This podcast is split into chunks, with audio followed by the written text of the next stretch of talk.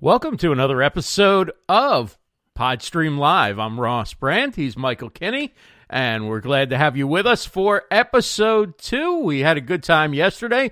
Thought we would come back today and say hello. And also, we made a podcast out of it. So you can find us on Spreaker and Podchaser.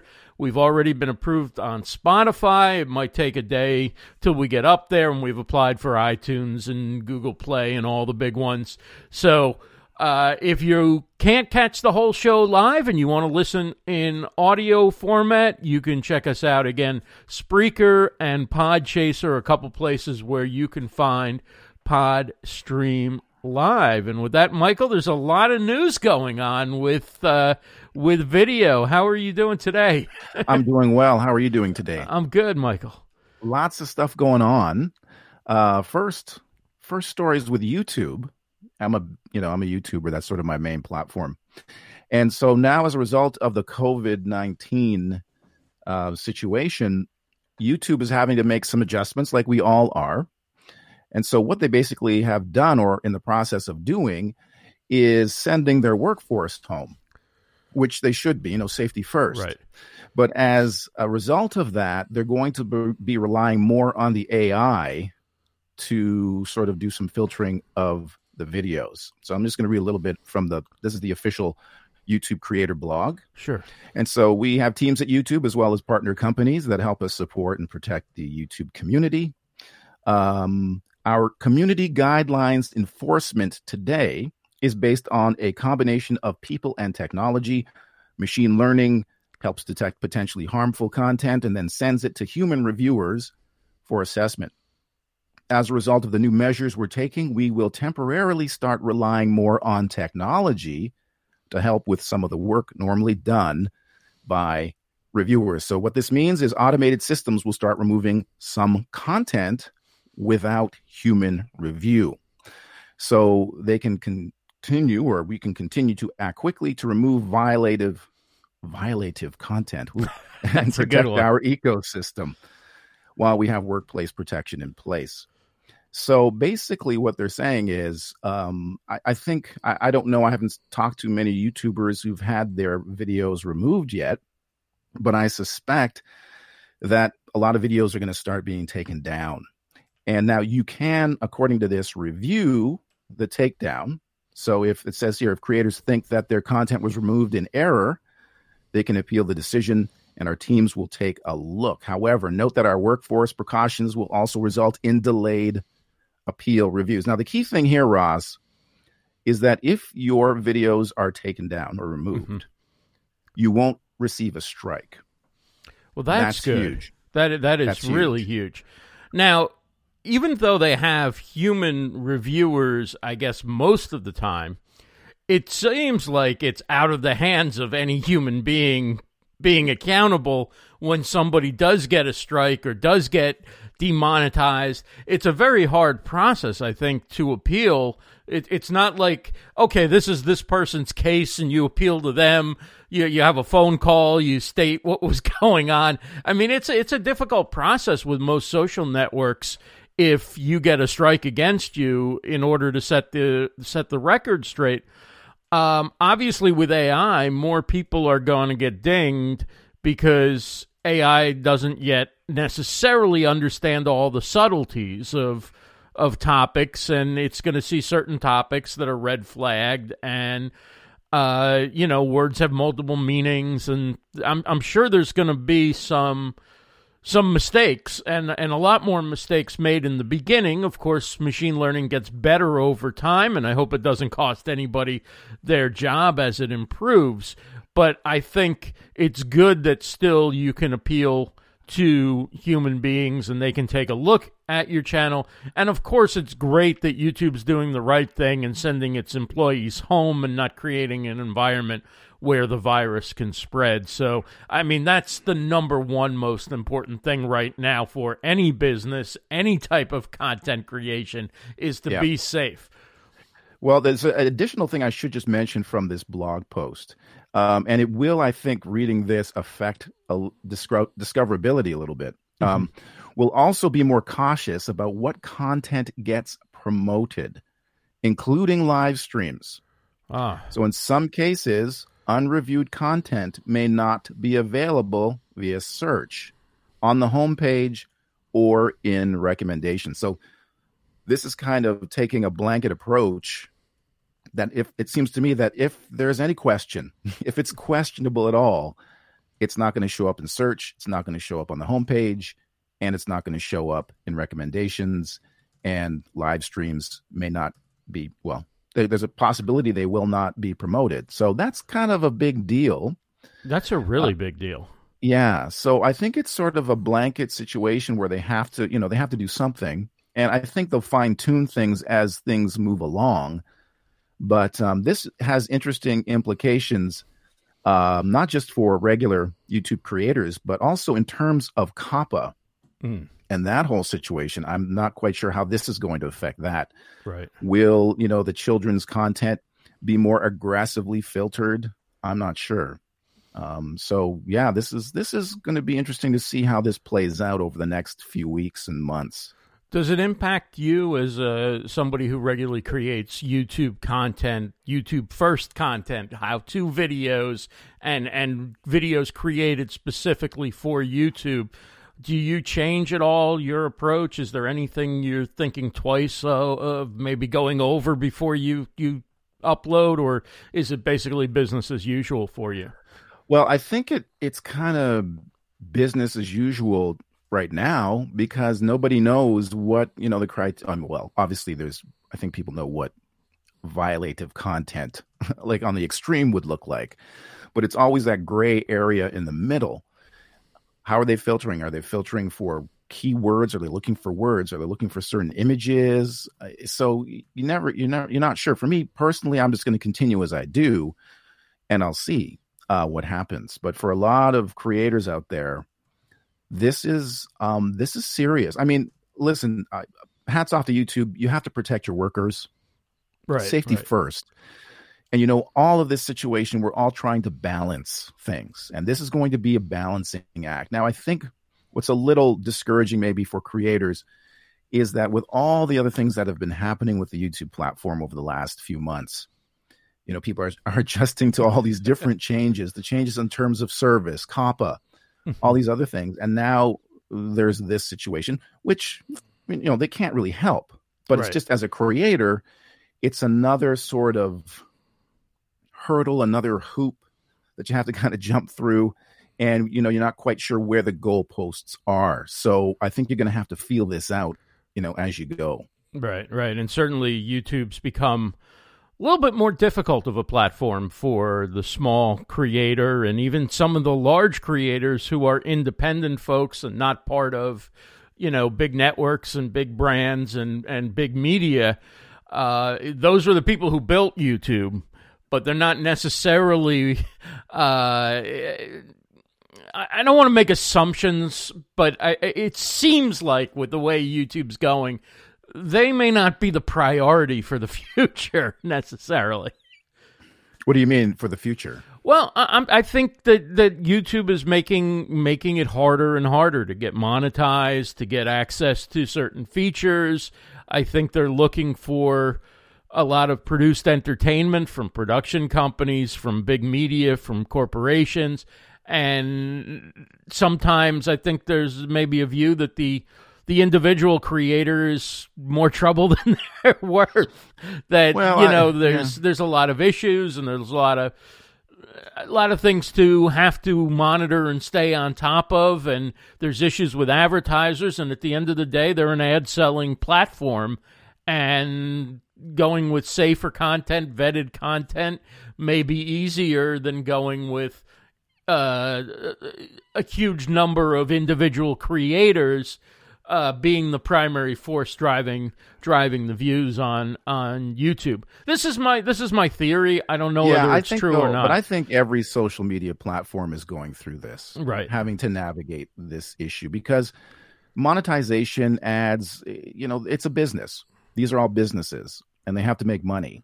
And YouTube it's ads primarily. So they have to they have to try as every other you know with with varying degrees of effectiveness right protecting and developing the ecosystem in order to grow, right? It's about growth.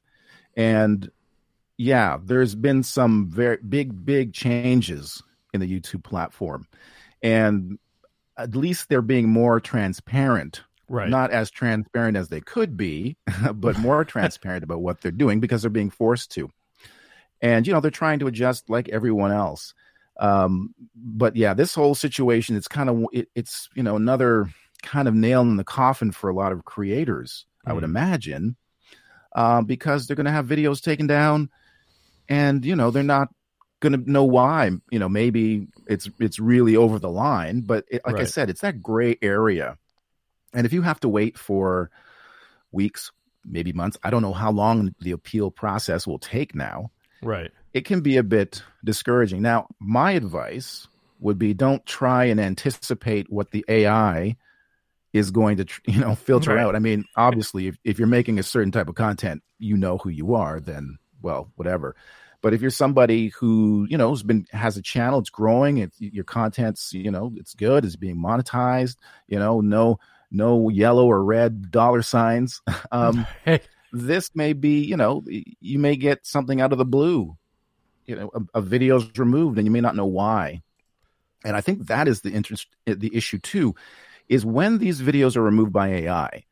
How much detail are you going to get? Are you going to get a reason why it was removed? or right. it's going to be, oh, that's sorry, we're we're this, and then you don't know why. Which right? is too often what it happen what happens on a lot of social platforms. You really yeah. don't know why somebody got dinged, and then they don't know how to even fight it because they don't know where to appeal they don't know you know and youtube has a has a process but it's just it's it's hard for the average person to how how does YouTube with that many users? First of all, they can't really provide one-on-one customer service to everybody, but at the same time, your users are left in a situation where okay, I can't really speak up.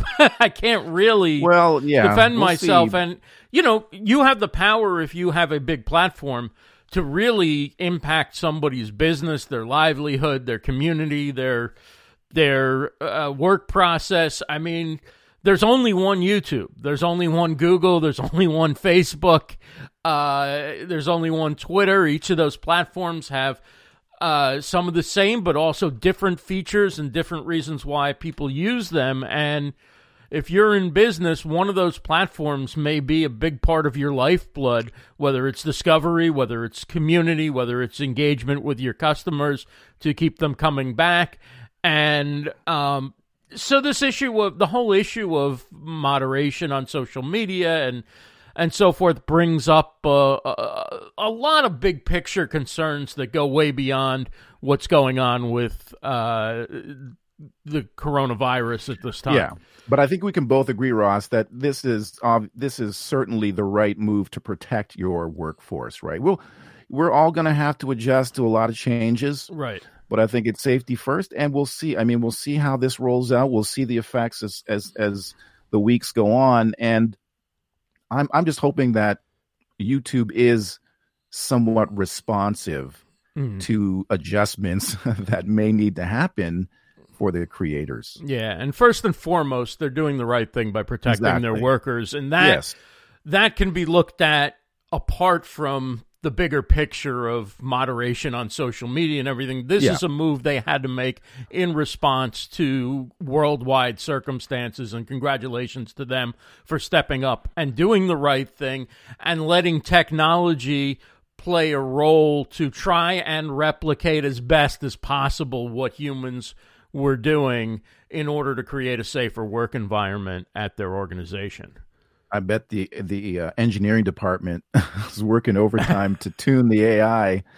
And uh, I mean, at the end of this, you know, the AI will be more developed, and they they probably will rely more on AI moving forward, right? Because they will have developed it, I hope, yeah. and adjusted to the feedback from creators. But we'll see. I guess we'll see in the in the next week. I'm you know I'm in touch with a lot of YouTube creators on Twitter and in the community, so when things start to happen, uh, you hear pretty quick. So, so we'll, we'll look forward to an update from you. Yeah, okay. maybe next week. Uh, right. Let's say a quick hello to our uh, good friend Gord Eisman, who's a uh, terrific YouTube creator, somebody who's very focused on Camtasia and also does live streaming and interviews and a lot of different things. Uh, Gord has a question Do you think video editing for video marketing will be replaced by the AI video creation tools? Is that for you? want me to handle that, Ross? I'll let you take the first shot at it. You're uh, you're the no video worries. editing, video creation uh, expert for produced videos. What do you yep. think uh, well, when it comes to post production?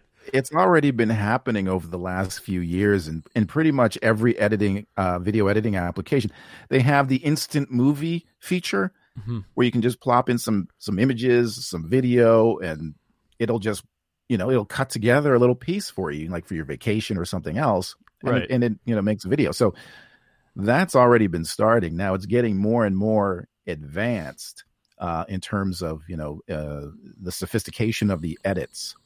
Right. I don't think though it'll be replaced, um, because uh, editing is so much.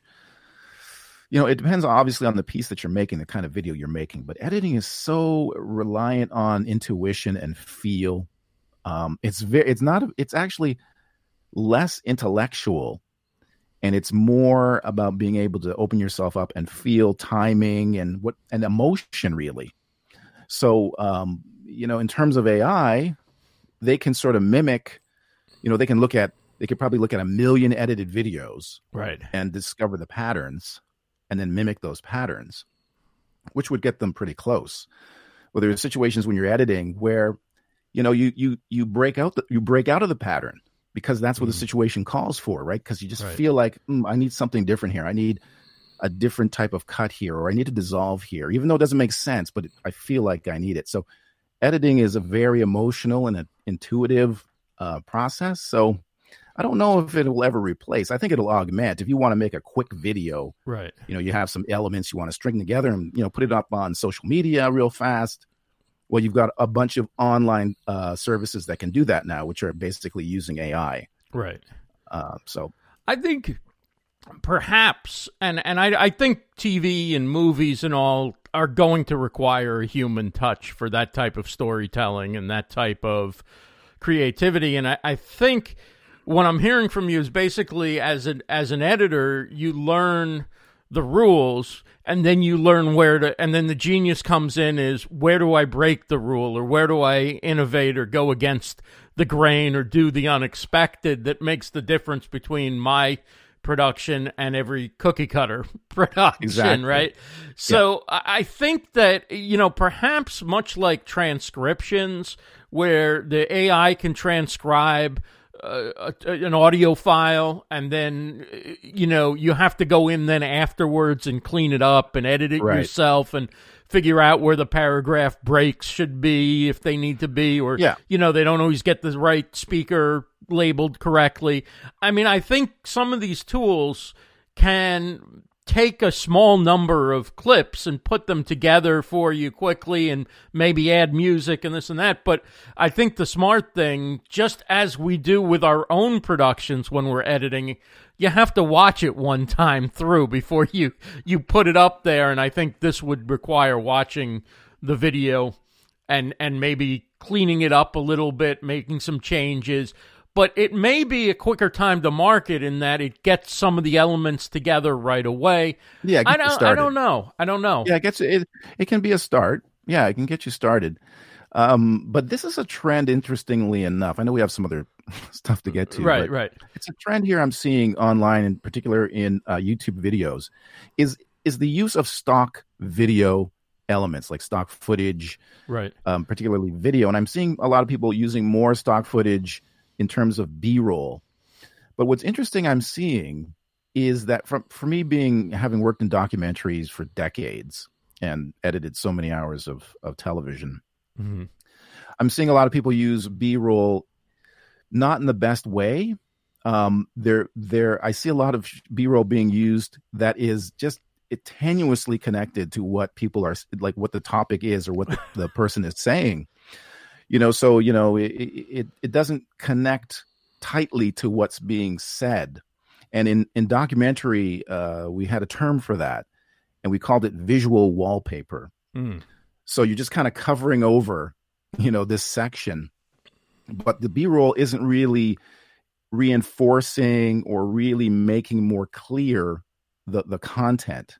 And I'm starting to see this sort of pattern. When we talk about automated systems, mm-hmm. it's almost like we're kind of becoming used to that kind of automation, which is weird. So, and so when you when you watch a, a video that's actually been um, crafted to every detail by a human, sometimes it can be very uh, refreshing, and uh, it, it's an interesting balance. I've never used the automation to get me started. Yeah. Um, I start from scratch and I just, you know, I just brick by brick. But uh, I, I see sort of people getting used to automation. I guess that's the point I'm trying to make. Right. And so, what happens if people become used to the automated edits? Will they know any different? I don't hmm. know. Anyway.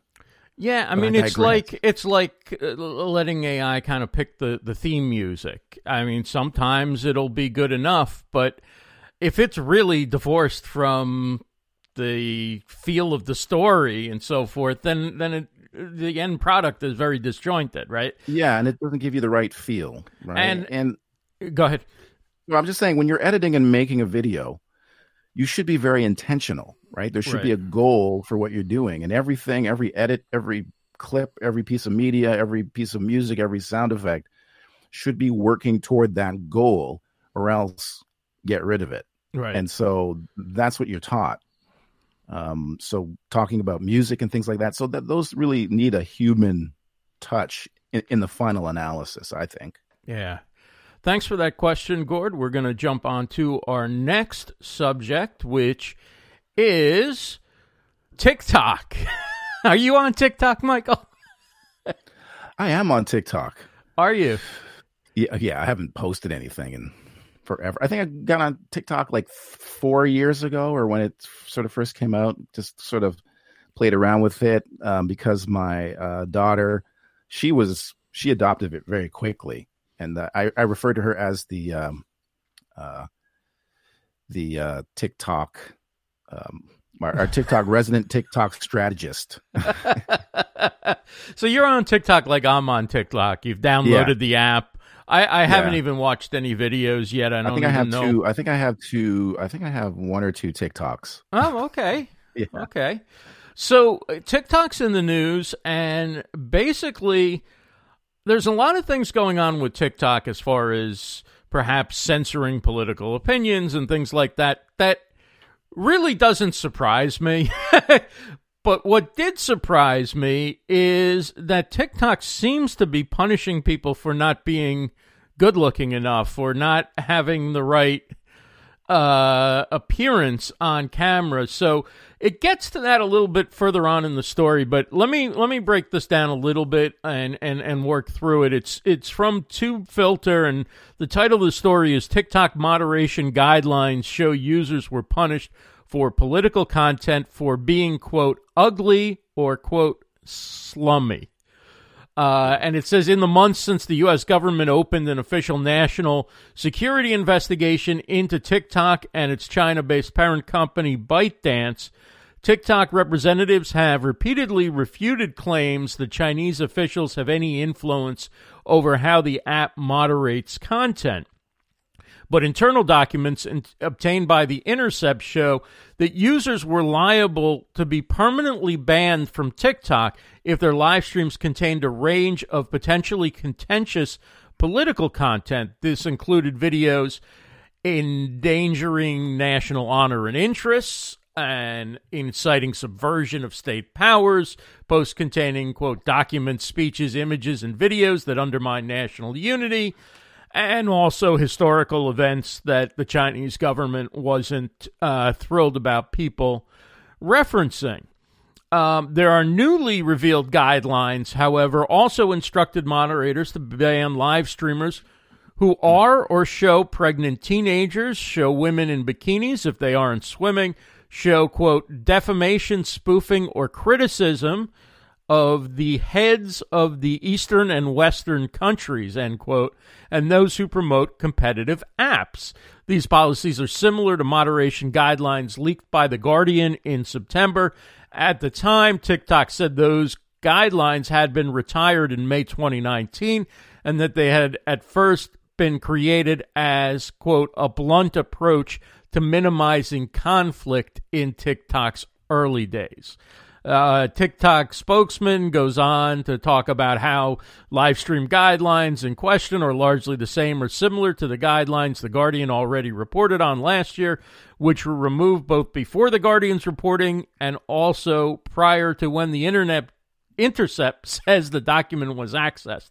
Over the past year, we have established trust and safety hubs in the U.S., Dublin, and Singapore, which oversee development and execution of our moderation policies and are headed by industry experts with extensive experience in these areas. Local teams apply community guidelines that we published in January, all aimed at keeping TikTok a place of open self expression and a safe environment for users and creators alike. Gartner also tells TubeFilter these guidelines were never used for US based users, only users in other markets, and that they were retired in early 2019. Sounds like a little bit of conflicting uh, messages and mixed messages coming along. Uh, but this is where, you know, it stood out to me because I I expected they were probably censoring stuff on TikTok that wasn't favorable to the government or other governments that they would not want their users to insult. What what was surprising to me was live stream guidelines aren't the only information attained by the intercept. It also got a hold of documents showing moderators being told to suppress content by quote chubby and obese people too thin people, people with, quote, ugly facial looks, and senior people with too many wrinkles, and users who, whose filming environments are, quote, slummy with cracked walls or, quote, old and disreputable decorations. Those are a lot of guidelines to give moderators, besides the fact that they're discriminating against people based on looks and based on, you know, maybe economic status and location and age, they're they're also uh, quite quite the uh, the workflow there for uh, yeah, people moderating. yes, well, you know, the TikTok, uh, the optimization of you know TikTok's optimization obviously has several data points here that they're using yes. uh, for their uh, optimizing the platform. Uh, but uh, you know, my my thoughts on this may be a little counterintuitive. I think it's you know it's a little dis- it's obviously disturbing and alarming, but TikTok is positioning itself as an entertainment platform, and you know if you think of entertainment, the entertainment industry, I mean the like the formal, traditional, whatever you want to call it. There's a lot of that kind of vetting going on, right? Absolutely. Right, and so it's all about views it's all about eyeballs, and every platform is going to be optimizing for that. Now, this is kind of a you know draconian, heavy-handed way to do it, um, but I'll tell you something, Ross. With what um, the, the advances in facial recognition going on in China right now, I would not be surprised if they have an a facial recognition AI that is doing this. Right that is looking at faces, determining, you know, looking at the measurement of features and determining is this, you know, is this a pro- old person? Is this a young person? Is this right. a skinny person? Is this a chubby person? And flagging it. I, I mean, I, this is all my speculation, but I would not be surprised if there is an AI that's doing that. Um, but you know, th- this is not a public platform; it's a business, right? and obviously you should not be discriminating against people in your business mm-hmm. but and obviously they were it seems seems like they were caught mm-hmm. but i'm not i guess i'm not terribly shocked and surprised that this was going on right that this kind of optimization if you will uh, it, you know was or is going on. But now that you know the cat's out of the bag. Well, we know appearance and and, and youthfulness and and features like that matter in the entertainment industry. Mm-hmm. There's a reason why most lead singers are considered attractive people, right? They get they the the band gets signed, the the singer gets signed at least in part because somebody says, "Wow, we could put this this man or woman up on a poster and uh, a lot of young people will be uh, very thrilled to see that in Times Square or you know uh, on on on their computer or wherever. And and yeah. so there's there's that element, and there's the element of you know newscasters even have to have a certain look because if they don't if they're distracting if their physical appearance distracts then that becomes the story and takes away from the story and people tune in to enjoy seeing people who are easy on the eyes and things like that. So I get all that. Um, but those but but media as we think of it like the entertainment the news business they're publishers so they're making editorial decisions on everything and anything in at least in US law if you're a platform not a publisher then you're not supposed to be exercising editorial controls over the not supposed you're, to be you're supposed to be providing a utility and like i said that's why they answer with the idea that hey whatever happens on the platform happens on you know we just you know whoever gets the views goes to the front of the line kind of thing. We're not putting our hand on the scale. But clearly right. all these uh, all these platforms to some extent are putting their hand on the scale because it's obvious what gets pushed to the front of the line and what gets downplayed. And you know when there's uh, there's a post that's against what would be in the interests of the platform the platform doesn't seem to have that as a trending topic all the time. Yeah. Uh, yes. They're not they're not a a neutral platform. They're a business right, right? and they got to make money to survive. And you know you talk about media and if you look at places like HBO or really any modern television station, the majority of their content is purchased. Right. Right. Or contracted. They hardly make their own stuff. So, you know, they're making decisions about content. You could say, well, they're just a publisher because they're just taking content and putting it on the platform. Right. But when you know this this is a debate that's going to be happening very sooner rather than later with uh with social media platforms. Are they a platform or are they a publisher? And right. I think it's people are starting to see them as publishers in light of what's happened over the last, you know, four or five years. And th- this is, you know, this is a reality that's going to be it's going to be a constant battle. It's going to be a constant trying to keep platforms honest.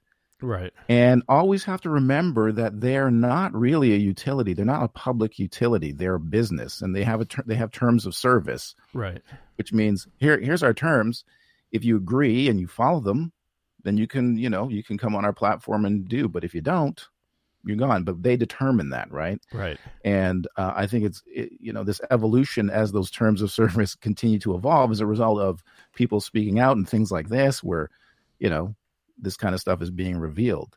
Right. But don't ever think that, you know, there's going to be a magic day when all platforms are fair and just, you know, they're they're neutral and no, it's going to be a constant. You're going to be we're going to have to constantly, you know, keep them honest. And, right. Uh, because again, they're a business and they need to to grow and survive. And of course, they don't want to get regulated. Those that are based in the United States. So then there comes in the issue of they have to adapt a little bit here and there to public sentiment because they don't want politicians going too deep into starting to regulate uh, because they have a pretty good situation right now, which is there's not a lot of competition for the big, the big, the big platforms right now. They're yeah. they're dominant like no businesses in human history have ever been. There's never been a, a something like a Google or a Facebook before that has that kind of power to control the information that we receive and, and who's visible yeah. and who's not. And they could pick winners and losers just based on whatever criteria they want to because you don't have a there's no rival to these to these platforms right now. No, and they got us in because they're free. exactly. Right? It was genius. Thought, look at what we're getting. Look at all the stuff that we're getting. Mm-hmm. And now that you stand back and you see, look you at all we're giving. Yeah. and the thing, but that's the thing, right? At the end of the day, you have to really realize that this is this is uh, a, an exchange. Mm-hmm. This is an exchange of value, right? You're getting value from the platform and sharing your message. They're getting value from your content, which they can then monetize. And so it's a constant negotiation for that value proposition with these social media platforms. And when people aren't getting the value they want, and enough people aren't getting the value that they want, they, you know, the, the social media platforms see their bottom line affected and are forced to kind of pivot or adjust. And so it's a constant give and take. It's a relationship. It's an exchange. It's not like a right or, you know, it's not like you're paying for the service in which you have, you know, you have a that's an exchange too, but you're not it's not like we're paying for Twitter. Right, right. Or or you know, use Twitter or or YouTube. That'd be a whole different situation. Um, but this is the negotiation. This is the, the the relationship that we have to constantly reevaluate and constantly be changing and adjusting to. So let me jump ahead to a couple of stories real quick, and if there's anything you want to throw in on on these, uh, just just go ahead Mixer. and Mixer yes. is getting a, a big update, and it includes a new look. And uh, b- basically, what's happening with with Mixer is a lot of small features are being added. I, I don't think that there's any one thing that stands out to me as being okay. This is something we need to discuss. Um, the article in The Verge says live streaming is taking off. Culturally speaking, more people than ever are familiar with the concept, whether that's from Instagram Live and so on and so forth. Mixer, Microsoft's live streaming service, has had a number of high profile successes lately, signing big streamers with huge audiences. And it's debuting a new look for its homepage and a bunch of new features to every streamer on the platform with an eye toward growing its community and increasing on platform discoverability. And the homepage redesign, which rolled out, I believe, yesterday, will lean heavily on featured content, think recommended streams of specific games or community events, and it will also provide AI personalized recommendations. There will be an editorial hand in the mix as far as specific features go. Mixer is rolling out auto hosting, higher quality emotes, more control over ad breaks for partners, partner badges on the homepage, and improvements to watching Mixer on Xbox, clip creation, and notification. The one that stands out to me, Michael, is auto hosting. And that's a feature that Twitch has, I believe. And that's where yep. you give permission to somebody else's channel to basically run on your channel when you're not live and i i think that's that's interesting i think that's uh, a really cool feature and i think it shows the, the impact that twitch has on a lot of developments within live streaming. As far as Mixer goes, I've streamed there a couple of times, but I can't say that I have a great handle on what's going on there because it's primarily Microsoft's live streaming gaming platform, and I'm not so much on the gaming side of things. Yeah, um, yeah. Uh, Twitch has created a lot of features that are now being used by YouTube, among other people. Mixer as well now. Right. Um, well, with Mixer, I mean, my my take is Mixer was a sort of a boutique live streaming operation, you know, all for gaming, really. And um, now they're trying to open up their market and grow their market. And like so many, like live streaming platforms, in particular Mixer, the the real issue is discoverability. You know how when you when you go there the user the viewer experience unless you're going there specifically to watch a certain video game or maybe you don't know what you want to watch the the discoverability piece hasn't been very well developed. And i think they're trying to they're working on that. Um i think the hosting the auto hosting is to and and and ross we should think about who would who would be who would we host for our uh, yeah for our thing but you know it shows that you know there's something going on there's life the lights are on somebody's home so it, right. so it's a, it's a good feature to, to to you know give you that energy. But I, you know, I don't know. It's funny when you said successes of of signing the the high profile uh, streamers.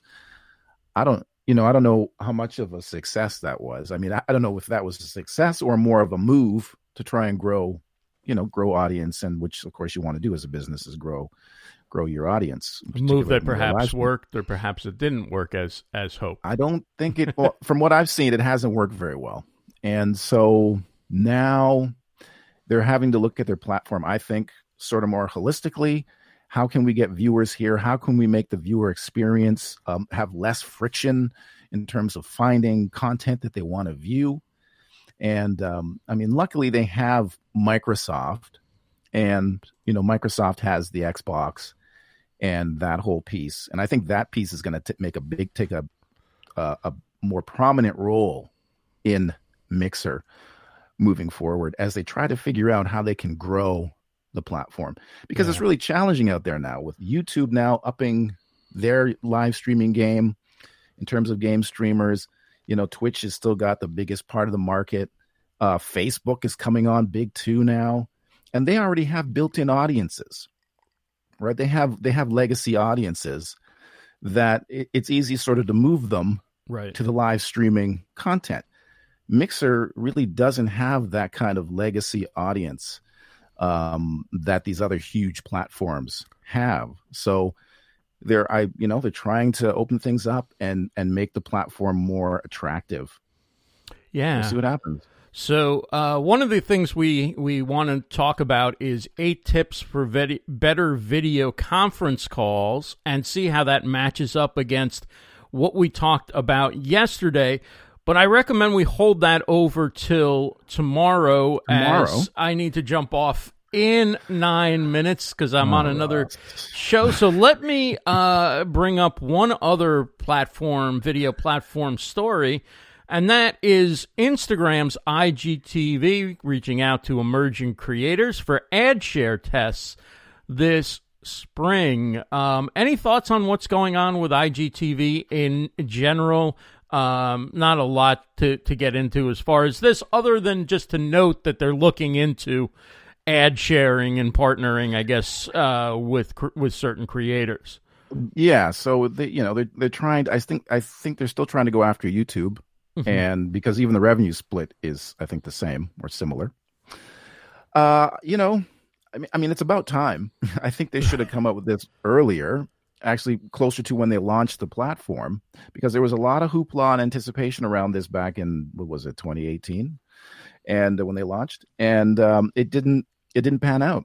And then they got rid of the the you know the little icon button on uh, Instagram, and I think Instagram they should be really leaning more into Instagram in terms of moving that audience over and have mm-hmm. a greater integration and not have like you know three clicks to get to uh, IGTV. I mean, they're doing it now, and you can put the preview right. in the Instagram feed, which is great. But I think they need to have some tighter integration. We'll see what happens. Um, why? W- I guess the question is, as a creator, why would you put your effort into IGTV?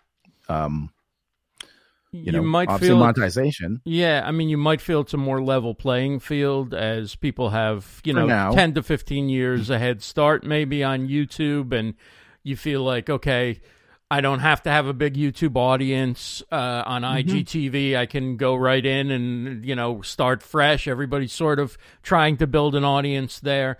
Uh, perhaps you're you create nice nice stuff in vertical. Maybe that's an art form that you've taken to uh, and, and so that works there. Or you just have a big Instagram following, and once in a while you want to share longer yeah. than a one minute video with people. And I I will go through stretches where I'll say like, okay, I'm going to put some stuff on on IGTV, and I do, and that'll last for a week or two and then I stop and I yeah. there's just so much to do and IGTV sort of rolls off at the at the back end there when you're going through yeah. all your your list of places you need to be visible and and present do you ever think about putting videos that you make for YouTube onto IGTV now that I think within the last year I'm not I forget when it happened but you you can now have horizontal videos because people can turn their phone landscape. Yeah. The video yep. turns with it, and you're watching it just like you're watching a YouTube video. Yeah, but I think when, once they did that, they got rid of their unique selling proposition, right? Mm-hmm. Or one of them, and that is vertical. So now you you can go horizontal. Okay, well that's what YouTube does, and uh, you know, IGTV, like any platform now, mm-hmm. you, you kind of can't come at it willy nilly you have to have a, a, solid strategy in terms of what you're going to do on this platform. If IGTV, you want to do vertical, great. Now that they have monetization, I don't know what the requirements are. They're still mm-hmm. kind of in the piloting stage. Who knows if they're going to have the same kind of, you know, uh, you know, uh, hurdles as YouTube you need, right. and Facebook as well, where you need a certain, you know, you need to hit certain metrics in order to start monetizing. I, I doubt they're going to just let everybody in. Um, so so you have to, you, but you then you have to have a strategy. You have to, like I said, if you if there's tighter integration with Instagram, you have a you know you have a strategy that includes Instagram, where you include IGTV into your Instagram strategy somehow. But you need some kind of strategy, and at the end of the day, you have to ask yourself, what is my goal, and is IGTV part of my goal, or can I achieve my goal using IGTV? And that's really it. Um, I put some stuff on there, but for me, I like the again the integration with Instagram and thinking around that kind of strategy. I think is is an interesting uh, proposition. Yeah, I, I, I don't think, know. I think also they still haven't gotten search to where YouTube has search. So at least I, when I've gone on Insta on on IGTV, I've sort of watched whatever they served up to me or skipped yeah. over it to the next one. Whereas when I go on YouTube, the first thing I'm doing is I'm clicking that search bar and yeah. what do I want to learn? What do I want to see? Whose channel haven't I been to lately that I want to check up on? You know, what what is the the subject that interests me and let's see what kind of content there is on YouTube about it. Until they get that are able to dig into that area, I just don't think that IGTV is enough in people's path of travels online that they're going, "Hey, let's uh, let's get together and watch some IGTV." Like let's yeah. let's bring up IGTV and just check the latest videos. No, you get into IGTV when somebody you follow who does a video that's longer than a minute of interest and you want to watch the rest of it. You get into IGTV and then you get fed something else and you may watch it or you may just hop right back out. It doesn't quite have that binging addictive quality yet that YouTube yeah. has. I mean, I like the interface. I like mm-hmm. the, the, the, it's snappy. But, you know, uh, again, the integrate you have Instagram sitting here. Right. Instagram brand. And IGTV, even though it's Instagram TV, Mm-hmm. You don't make that. A lot of people don't make that connection. It's two separate things, right? And so, and also with Instagram stories and video you can put in the in the feed, it's like, well, you know, why do I need IGTV? Especially when Instagram let you hold down the record button, right, and record videos longer than 15 seconds. Right. They basically kneecapped IGTV when they did that. And so now I think they're scrambling to figure out how do we fit this into the the bigger picture, and I don't know. It would make sense to me if your live streams on Instagram would automatically archive on your IGTV channel. So if you are happy keeping the video, then it automatically goes to your IT, IGTV channel so instead of downloading it to your phone and then maybe uploading a one minute clip or making an IGTV video out of it, it just goes there. And then your next Instagram post, when you're ready, you post the preview to your Instagram feed, your Instagram profile. Uh, you share a link to it on in your story, and now you're getting more integration between the, the two platforms. That's yeah. what I think would be the next big play if they take one more shot. yeah, well, I think that's a major problem. It's it's like they created a whole new brand when mm I mm-hmm. don't think they intended to. I think they intended to just extend the fun- functionality already in Instagram, but in the process, they created an entire new brand that people are like IGTV. What's what's that? And so I think in order for them, I mean, the monetization, that's great. But I think moving forward, they need to integrate it more tightly with the Instagram brand. Yes. And that may mean changing the name or something. Or like you said, uh, being able to put your live streams there or or something like that. But I think that's part of the reason is people. It's like it's like a separate brand. It's like oh great, another platform that I you know right. I have to worry about and post to and try to figure out. So, well, but I you know we'll see what happens. Um, I, I have nothing against it as a platform per se. I just think that the the the strategy behind it it needs more work. No, I'm rooting for it to work. I, I'm very happy to have another place to share videos and to share different types of videos, maybe than what I would share on YouTube or what I would share through a live stream. Uh, but like you said, there's you there's the some audience, work to right? do. Yeah, it's the audience experience too. You right. need to be thinking above above all, like how are you going to get people there? You know, how are you going to build an audience and a community there? So well, we are just about out of time for today. So, tomorrow we will do the eight tips for better video conference calls. We've got some other cool things to talk about tomorrow that we didn't get to today. So, come back and see us tomorrow live at 2 p.m. Eastern on Twitch. The channel is Podstream Live. You can also start to find us on social media using the hashtag Podstream Live, as Michael and I will be tweeting and posting from our accounts using hashtag Podstream Live. And you can find our podcast on Spreaker, Podchaser, and many more apps to come in the next few weeks. Hopefully, we'll pick up our podcast as well, but you can listen to the entire audio replay. Uh, tonight, today's episode will be up later today. Michael, it's been a lot of fun uh, doing this again. Day two. I, I guess we'll be back for episode three tomorrow and uh, maybe we'll you know get it right by episode 10 maybe. Maybe. Thanks ross yeah thank you and thanks to everybody for joining us. We'll see you back here tomorrow 2 p.m eastern on twitch. Take care everybody